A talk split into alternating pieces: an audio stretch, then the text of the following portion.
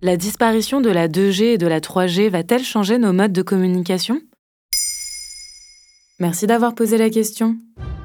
C'est la fin d'une génération. Après Orange, c'est au tour d'SFR de désactiver la 2G et la 3G de son réseau. L'opérateur a annoncé le 25 janvier 2023 mettre fin à cette technologie en 2026. Quelques mois plus tôt, Orange annonçait également désactiver la 2G de ses plateformes en 2025. La 3G, quant à elle, sera désactivée par Orange et SFR en 2028. Des annonces qui seront sans doute également faites par les deux autres géants de la téléphonie française, Free et Bouygues Télécom, dans les prochains mois.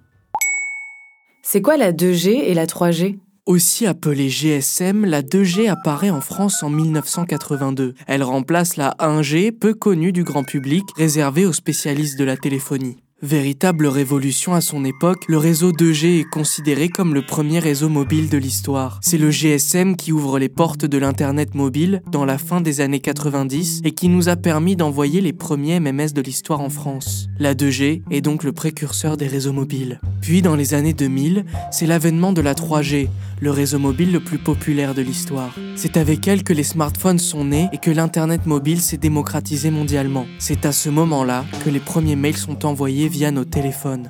Mais que va-t-il se passer concrètement pour les utilisateurs si ces réseaux disparaissent?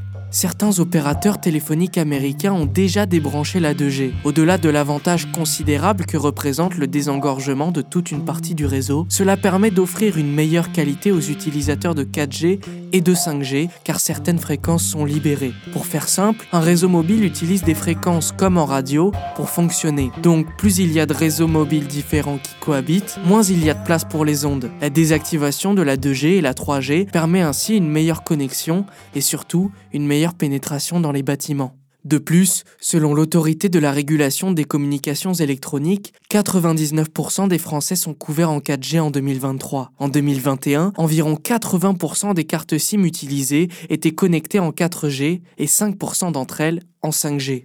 Et d'autres secteurs seront-ils impactés? Oui, si les particuliers se réjouissent de cette nouvelle, les professionnels pourraient être contraints de s'adapter à ces changements. Certains appareils sont encore uniquement connectés au réseau 2G et 3G. C'est le cas des ascenseurs, des systèmes d'alarme ou encore des voitures Tesla.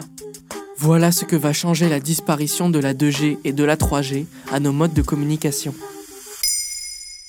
Maintenant, vous savez, un épisode écrit et réalisé par Samuel Lombroso. Ce podcast est disponible sur toutes les plateformes audio et si cet épisode vous a plu, n'hésitez pas à laisser des commentaires ou des étoiles sur vos applis de podcast préférés.